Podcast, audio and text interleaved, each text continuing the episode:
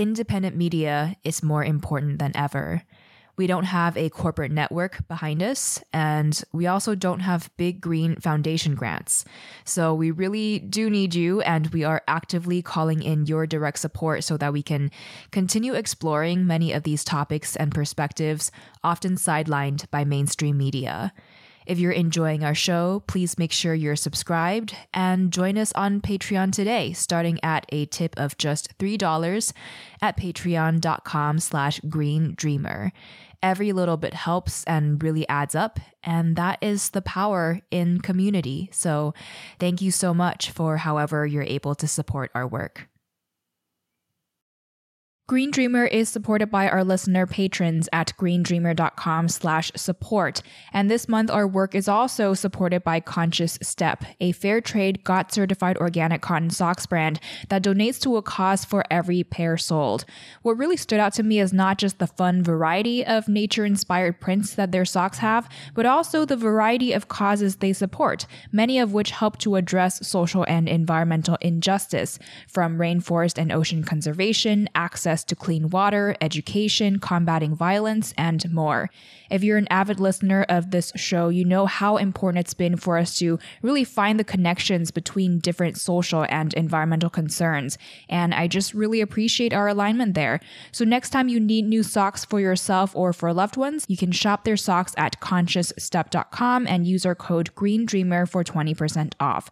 Again, it's consciousstep.com and Green Dreamer for 20% off everything, every material thing that we buy or are interested in has a color. And so when all of these things have colors whose origins aren't apparent to us, it really contributes to our inability to know what the substance is and where it comes from.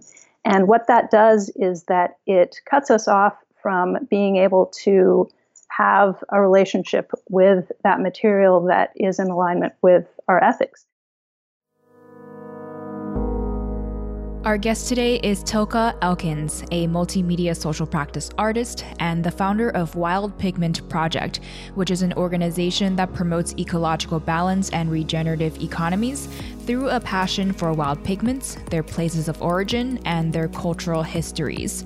One of their really profound initiatives to support this mission is called Ground Bright, and that's basically a Pigment of the Month subscription offering where you sign up and you'd receive a pouch of a pigment tenderly gathered from a beloved outdoor place by a regional artist forager.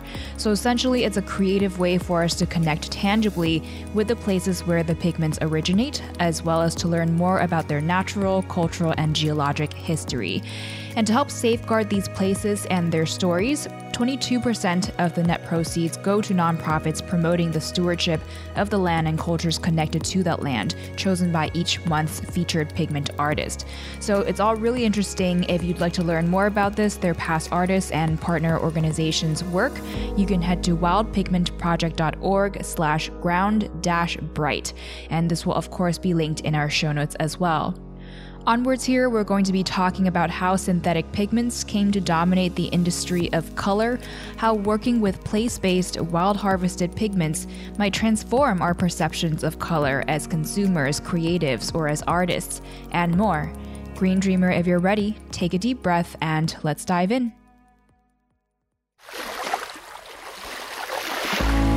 Hey, it's Kaméa Chayne, and this is Green Dreamer, a podcast exploring our paths to ecological balance, intersectional sustainability, and true abundance and wellness for all. If you haven't already, make sure to hit subscribe, and together, let's learn what it takes to thrive in every sense of the word.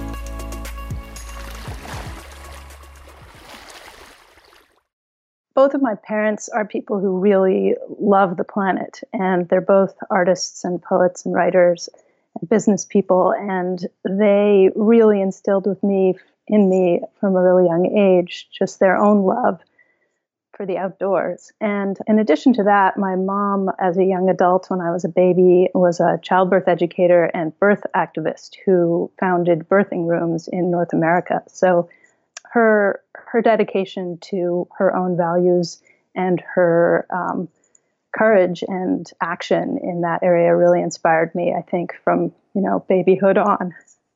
Mm. Additionally, I grew up as the only kid in my household, and so I was never alone when I was outside. Um, whenever I felt lonely, I would connect with the interspecies community in my surrounds, which was both in urban places and also I was lucky to spend time in the countryside in Quebec and in Vermont as a kid a lot. So I formed relationships with trees and with meadows and really that has been the foundation of my inspiration as an artist my whole life is those relationships and just the the joy and wonder that I feel when I'm outside.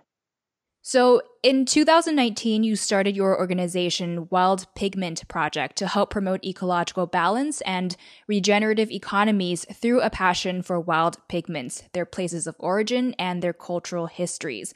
As a contrast to that, what does our current relationship with color and pigments look like today? Whether we're talking about dyes for our clothes, for textiles, or maybe paints for artists or construction projects. In dominant culture, pigment use today is primarily synthetic, so organic synthetic pigments. These are pigments that are produced from petroleum products, and pretty much every dye and paint and colored surface that we produce comes from one of these pigments. I say dominant culture because there are many cultures that don't use as much of these pigments or don't exclusively use them and use pigments that come from botanical and mineral sources. But um, if we're talking about the urban cultures and the the majority of the population of humans on Earth, then we're talking about these petroleum-based pigments.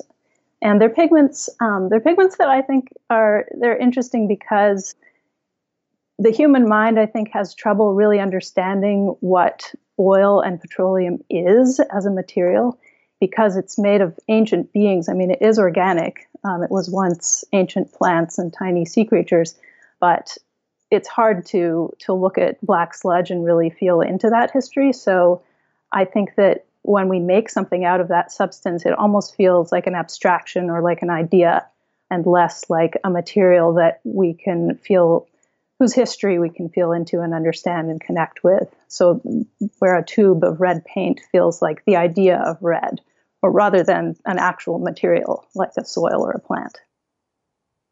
And this is certainly something I feel like we haven't really talked about a lot or that people don't really talk about a lot in terms of the environmental impacts of our modern society. We talk a lot about the materials used, but a lot of people see color as just a physical trait and not necessarily, we don't really think about it as the material that it had to originate from.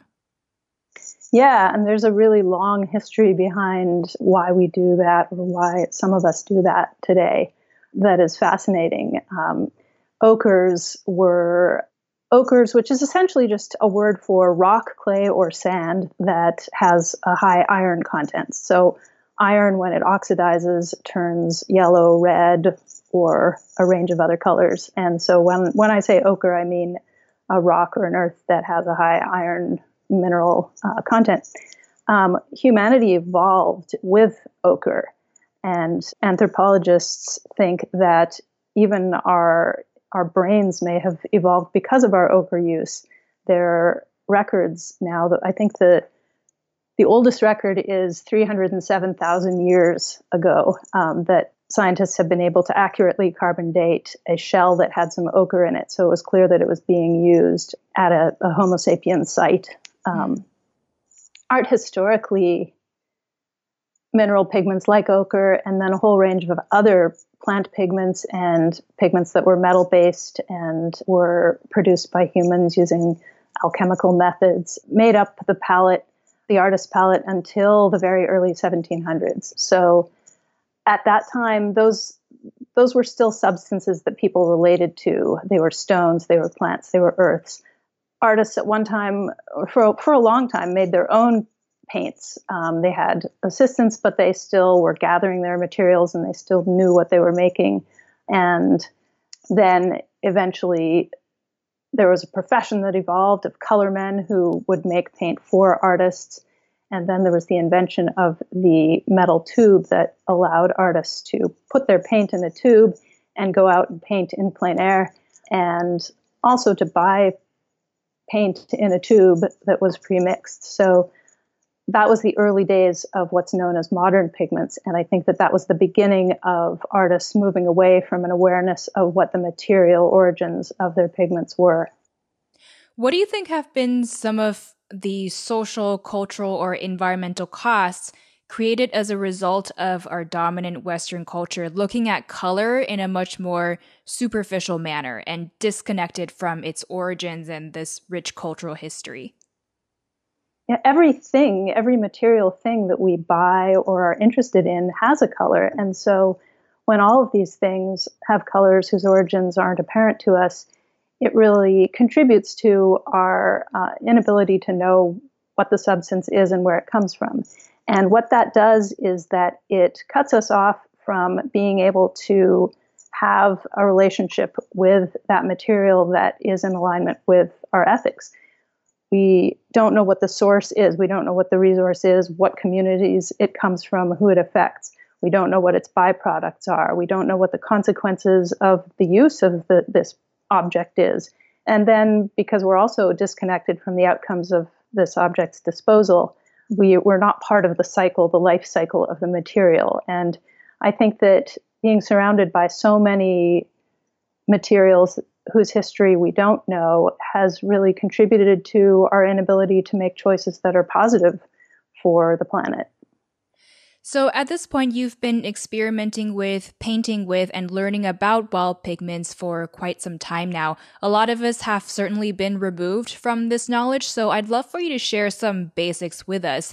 What exactly do you do in search of wild pigments, and what is the process for harvesting them and transforming them into paints or dyes for use?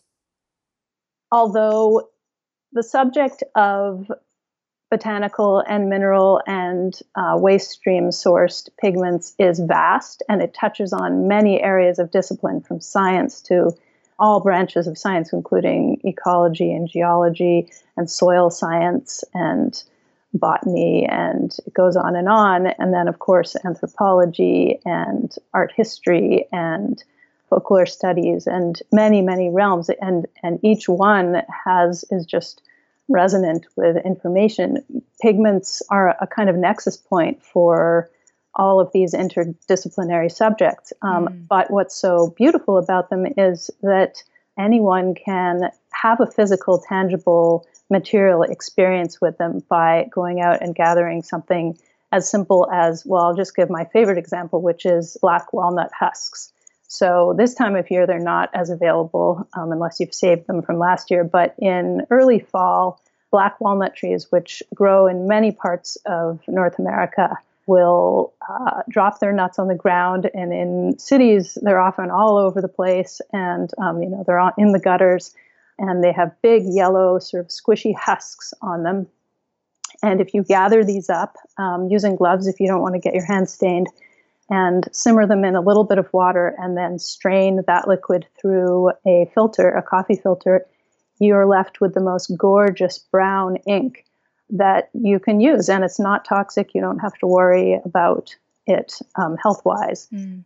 And so immediately the black walnut is kind of an opening point, an entry point for someone who wants to start to use fewer synthetic based pigments um, because most artists who work in 2D, um, drawing and painting, draw. So walnut ink can be used for drawing. It can also be used as a stain on wood. I like to paint on wood, so I often do my underpaintings with black walnut. And yeah, it's just a very easy entry point.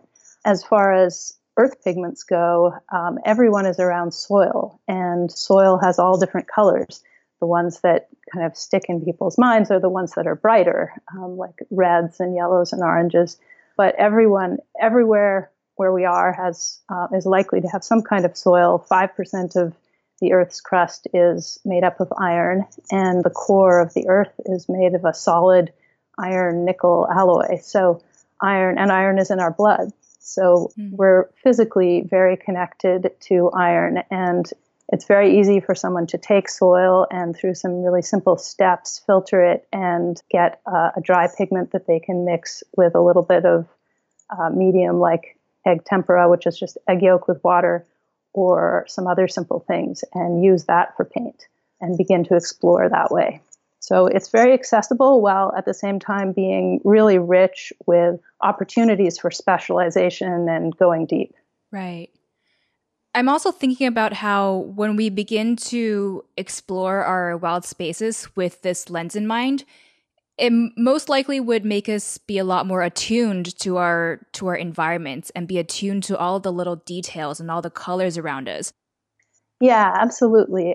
Foraging is the beginning of a reciprocal relationship, what Robin Wall Kimmerer in her amazing book Braiding Sweetgrass talks about as recipro- reciprocity or reciprocal relationships, where instead of moving through and passively observing a place, when you are interested in entering into a relationship with a plant or with soil or with pebbles on a riverbank, and you're looking for something that will nourish you, in turn, you start to, to look at that place and have a little bit more curiosity about the well being of that place and the plants there and how they change over time.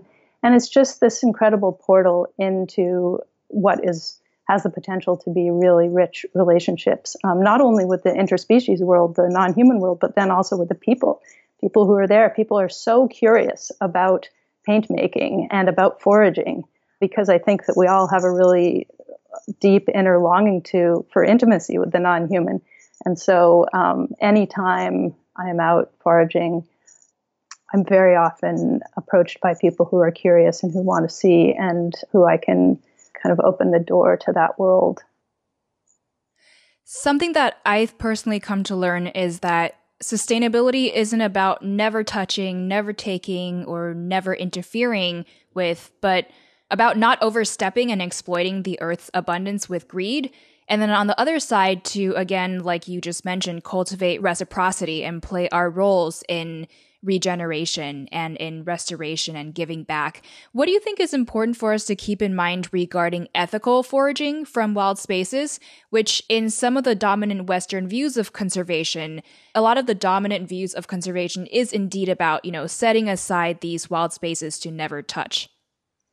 Yeah, I think that's known as fortress conservation by some, maybe those who don't who don't feel into that way of doing it. You know, I think ethical foraging is very important, and I'd like to just mention my own understanding of that. Um, but I want to first say that the reason I use the word wild for Wild Pigment Project is a little bit different from the way the word is used in other contexts. I consider wild to to uh, mean anywhere where there is an interspecies community. So, an interspecies community that's visible. So, um, not just humans. So, really, that includes any outdoor space for me. And I use that a little bit, I use it in that different sense because I think that the original way that the word wild was often used in European culture was implying that there was a separate space for there were separate spaces for humans and then for everybody else. Mm. Um, but really, when we look at global history of the planet,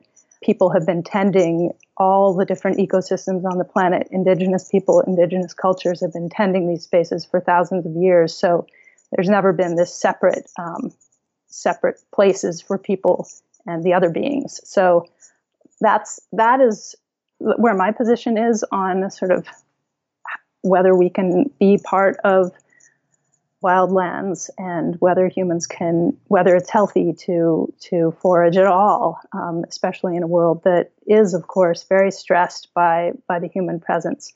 All of that said i do think it's very important to be sensitive to how how we impact the other species and especially when we're entering into a relationship we want to be sensitive in that relationship. So there are places where, because we have, our presence has been so heavy in on the whole planet, there are places that need to have a break from um, heavy human presence, and that's important to conserve those places. Um, but also, even more importantly, I think that we can have an awareness of what our impact is when we forage in a place. So, one reason I like to talk about black walnut is that it's abundant, it's not stressed, it grows in urban places, and it produces a huge quantity of material. For plants that are not abundant and, and that don't produce much, or for places that have pigments that are really precious and where minerals are a limited resources, they, they don't regenerate necessarily. I mean, they're always forming in different ways, but if there's a pocket of a precious mineral, then it can be depleted. So, what I love about about working with wild pigments in the way that that I understand it to be effective is is that I like to use materials that are commonplace, that are abundant, that are um, not not stressed, and that are easy to find, and to really sink into an aesthetic appreciation of, of those things and not to seek out plants and minerals that are rare. I also really enjoy um, and want to say something about using pigments from the waste stream, um, which I also consider, you know, if I find some rusty iron on the banks of the river near where I live, I consider that a wild pigment because I can soak that in water and use it as a mordant for dyes or um, grind it and make a, a red, rich pigment out of it. I really love that in this sense, your artwork pretty directly reflects your regional landscape because you're using more of what's more abundant and using less of what's more rare. So that color scheme is almost a direct reflection of what is readily available in your environment, as opposed to just having this idea in your mind independently of what you want your canvas to look like and then just trying to realize whatever it is you had in your mind. So this way you're really working with your local landscape rather than just trying to realize this vision you have in your head. Yeah, that's a, a really perceptive um, point to make. It was a big shift for me. I mean, it was a shift that took a long time the way that I started using these pigments, I had been interested in college in, well, I was a printmaker, and one day a visiting artist came to uh, talk to us, and she saw me with the printer ink all over my hands because I was a very tactile person. I didn't wear gloves, and I just mm-hmm. wanted to be covered in ink. And she looked at me and she said, Well, you won't be able to do that for long. and I sort of laughed it off. But a couple years later, when I was pursuing printmaking in grad school, I just suddenly uh, realized that I couldn't, that I didn't want to work with synthetic pigments anymore, and um, I began to paint with chlorophyll, which was a vitamin supplement um, made out of alfalfa that was had a deep, deep green color, but was quite fugitive. So eventually, when I came to a place in my career as an artist where I decided that I really wanted to figure out um, what paints I could make that that would last and could really give me the color range that I loved so much in synthetic pigments. I took all of my paints out of my studio, all my synthetic pigments, I put them in a box, and I created a need for myself where I would have to uh, that I would have to address and that I would have to fill. And so, as I was saying, initially I was really kind of gentle with myself around that and I allowed myself to to buy pigments online um, that had been mined from different places around the world and were mostly earths, but in really bright colors that I didn't, uh, you know, I hadn't really foraged much, and so uh, I bought greens and pinks and yellows, and I really wanted to prove to myself that using earth pigments didn't mean using what I at the time considered to be both visually dull and emotionally boring.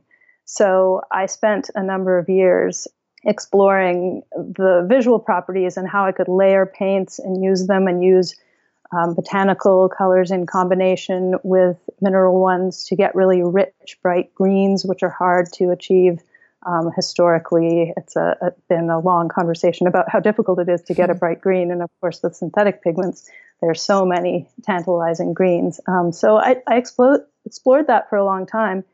And then I came to a place where I was, I found an amazing book called Colors from the Earth by Ann Wall Thomas about how to gather, how to forage for and gather mineral pigments and prepare them.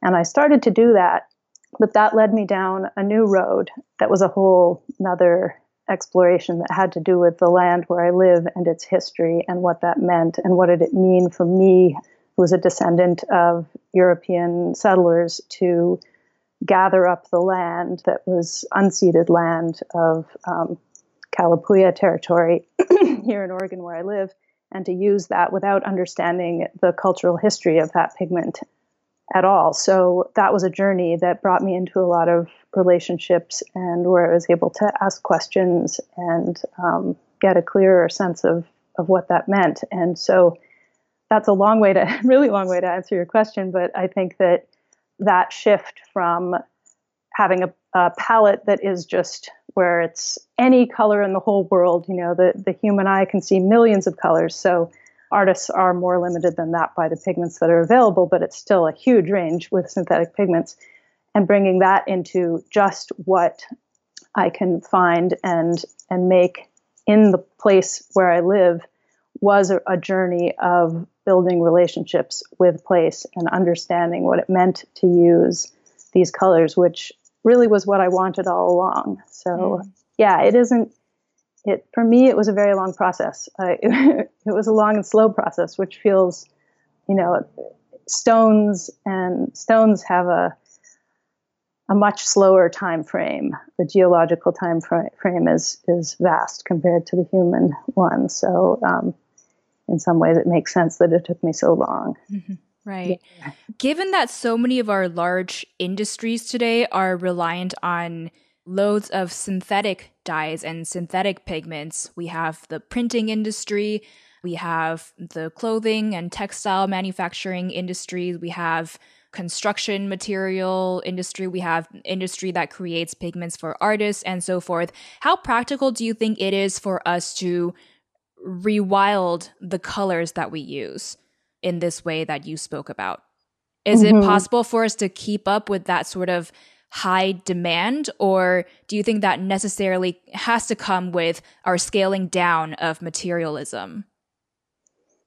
In spite of the the the scale at which we're looking at, you know, these massive industries that are working with synthetic pigments and, and materials, as you say, there are there are movements that are gathering momentum. Um, Re- Rebecca Burgess's Fibershed movement, and also Sasha Duerr, who's a natural dyer, her uh, reassessment of how we view color as as a culture instead of looking these looking at these Pantone colors, looking instead at, at plant colors and uh, local palettes.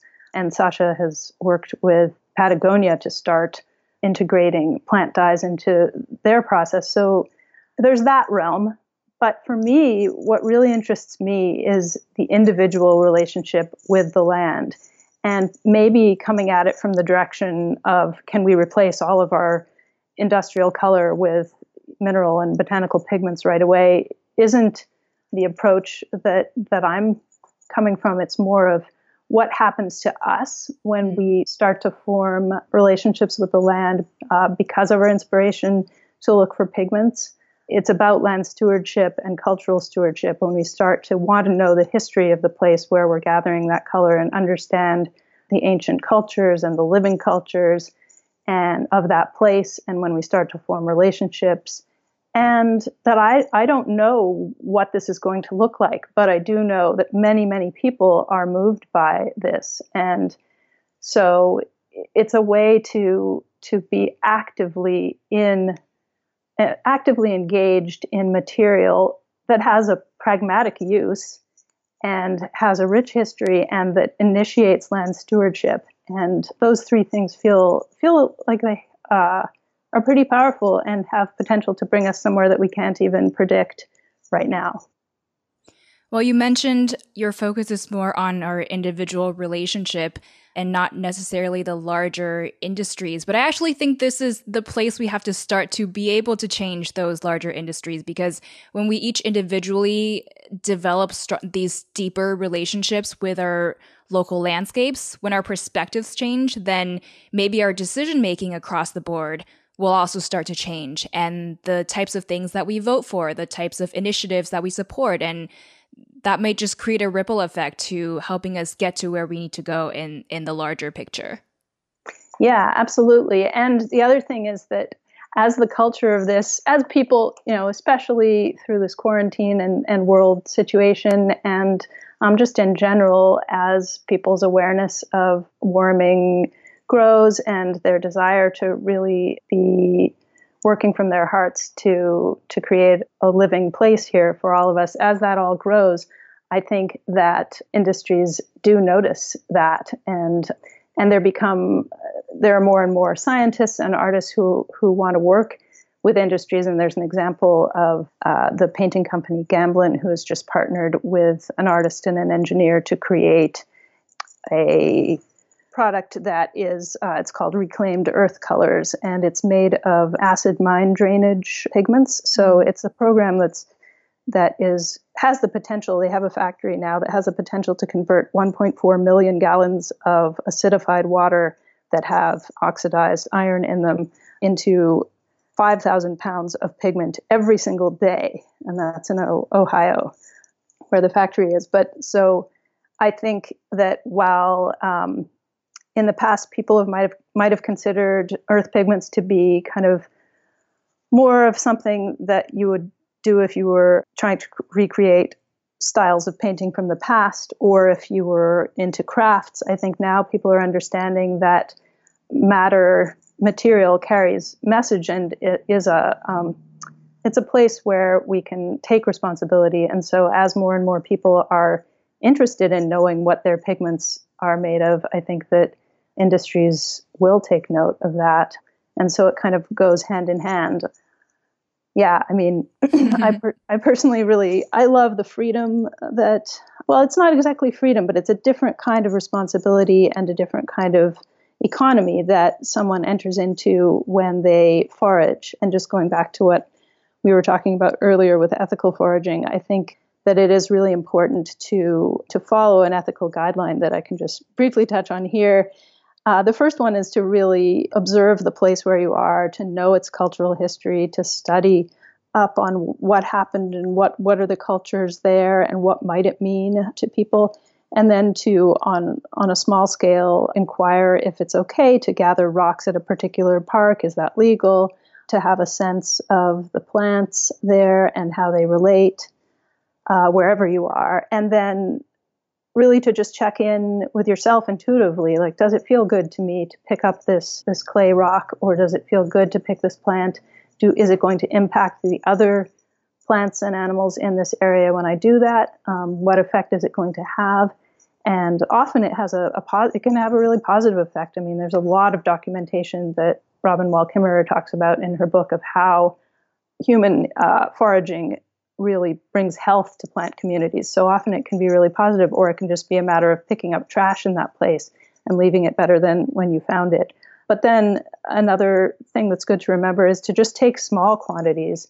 Take much less than half of what's there if it's a small amount, and way less than half of what's there if it's a larger amount. And you really just want to have what you can hold in your two hands for me that that works as a really good guideline. And then i also often give thanks in a way that is meaningful to me where i'll leave something like a small bundle of dried nettles that i've harvested previously or just give thanks in a way that that i resonate with. Mm. so um, those are the the basic guidelines for foraging but i really i really think it's up to each individual to explore that and form their own opinion of of how they can have a positive relationship with the land it's important to also treat yourself well. And so I just wanted to take this opportunity to say that just because something is um, something that we think of as natural doesn't mean that it's non toxic. So it's really important to be aware of what you're foraging and then to protect yourself when you process it. So you should always,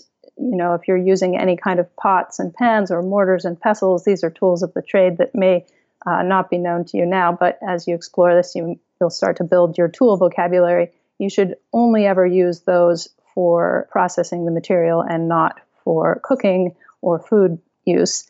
And you should always wear uh, a dust mask whenever you pound dry pigment, because even if the mineral itself isn't toxic, the tiny particles over time will build up in your lungs and can cause um, health issues.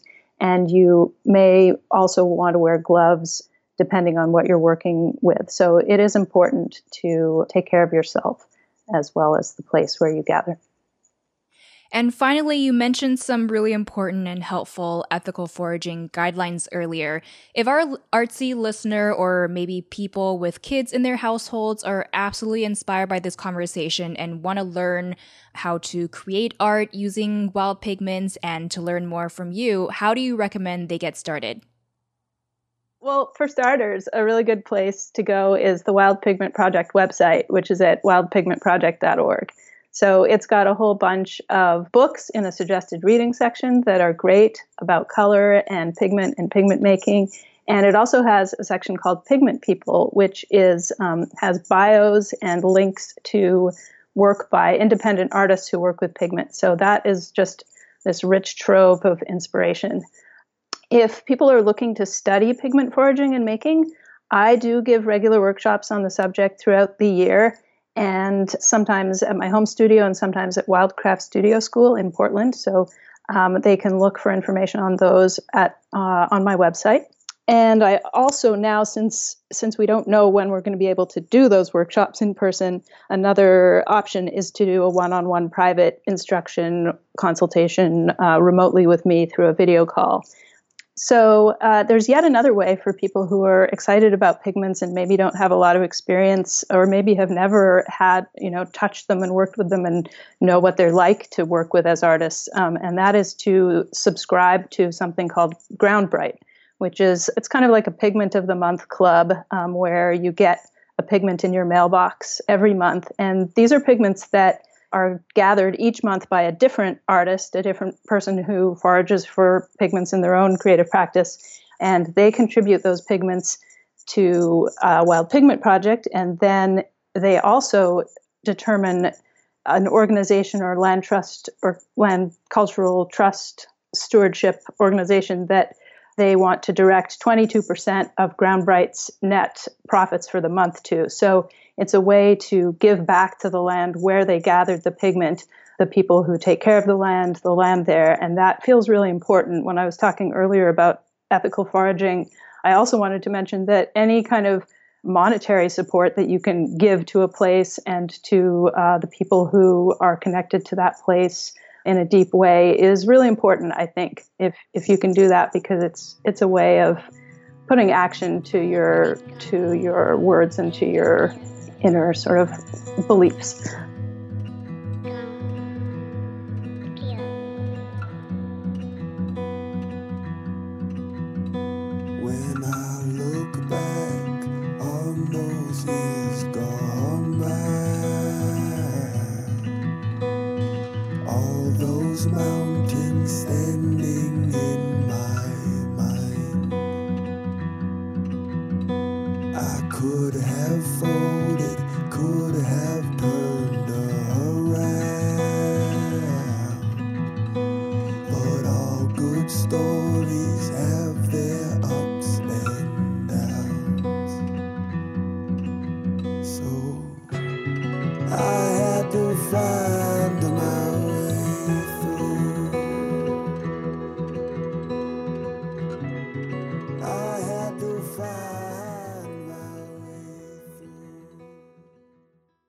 What's an uplifting social media account or publication you follow, or a book that's been really profound for you?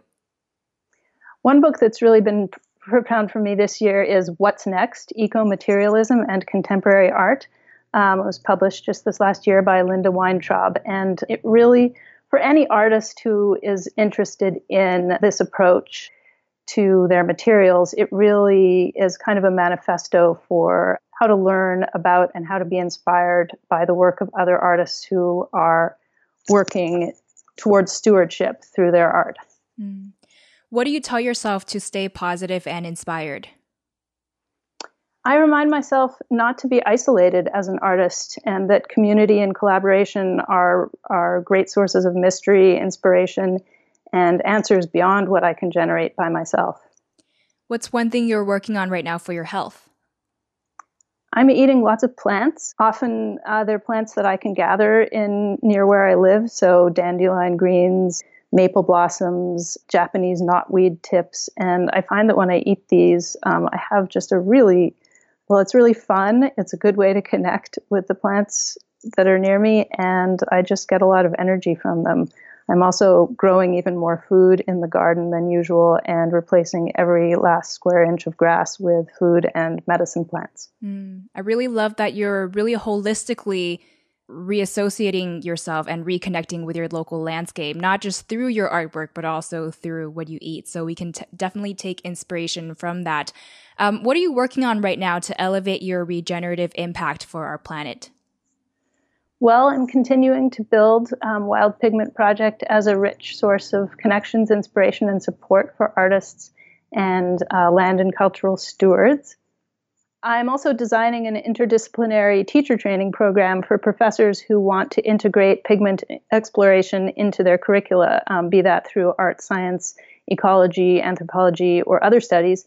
And I am also creating a support network for groups of individuals who want to hold pigment parties, um, which are, are events where groups of artists can get together to share knowledge and insight and to experiment with pigments together. Mm. And finally, what makes you most hopeful for our planet at the moment? Really, what makes me most hopeful is the joy that I see on people's faces, or hear in their voices, or see in their direct messages on Instagram about their journey with pigments. Uh, there's just so much excitement and so much wonder and so much of a sense of a, a world opening up that I see people experiencing. And I, you know, I think joy is an expression of love, and that when love is present, anything is possible. Mm, beautiful. Well, Green Dreamer, if you want to learn more and stay updated on Tilke's work, you can head to www.tilkeelkins.com. That's spelled T-I-L-K-E-E-L-K-I-N-S.com. Or also be sure to head to wildpigmentproject.org. And you can also follow her on Instagram at wildpigmentproject or at Tilke Finn. That's F-I-N-N. Tilke, thank you so much for joining us today and inspiring us with your depth of knowledge on wild pigments and ecological reciprocity. What final words of wisdom do you have for us as green dreamers? My word of wisdom for you is if you're inspired by this topic and it speaks to you, then just choose one pigment, a botanical, a mineral, or a waste stream derived pigment that you can easily find near you. So that could be the black walnut husks that I talked about. It could be soil from near where you live. It could be scraps of iron or copper that you find in an abandoned lot in an urban area. It could be clumps of ochre rich clay or pebbles or even brick fragments that you can um, grind and make into pigment. But just tr- choose one and learn to forage it and process it safely and then integrate that into your art making practice. And this will be enough to deepen your relationship to the really exquisite physicality of the material world and all the relationships that are part of it. You were listening to Green Dreamer, and I'm your host, Kaméa Chayne. Thank you so much for tuning in. If you've learned from or have been inspired by this episode, I would love to have your direct support on Patreon at greendreamer.com slash support so that I can keep this independent show going and accessible for everyone. Patreon is where our guests' final five tips, personal mantras, and additional suggested readings will be shared from now on, alongside some bonus content and sometimes author book giveaways as well. So if you're able to join starting from $2 per month, again, it's greendreamer.com slash support. Our song feature of the month is The Fruitful Darkness by Trevor Hall. And I also want to thank our audio engineer, Scott Donnell, and our post production content manager, Elizabeth Joy. We appreciate your support so much, and I will catch you soon in the next episode.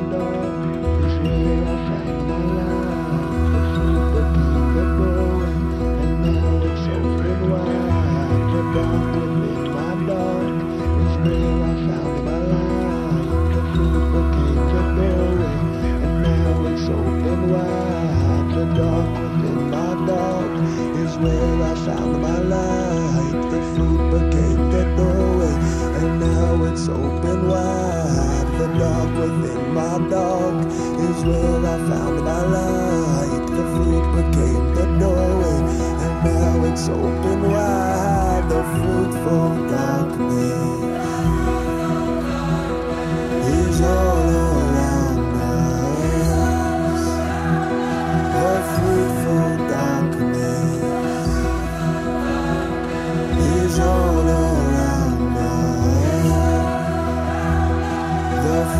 voltar.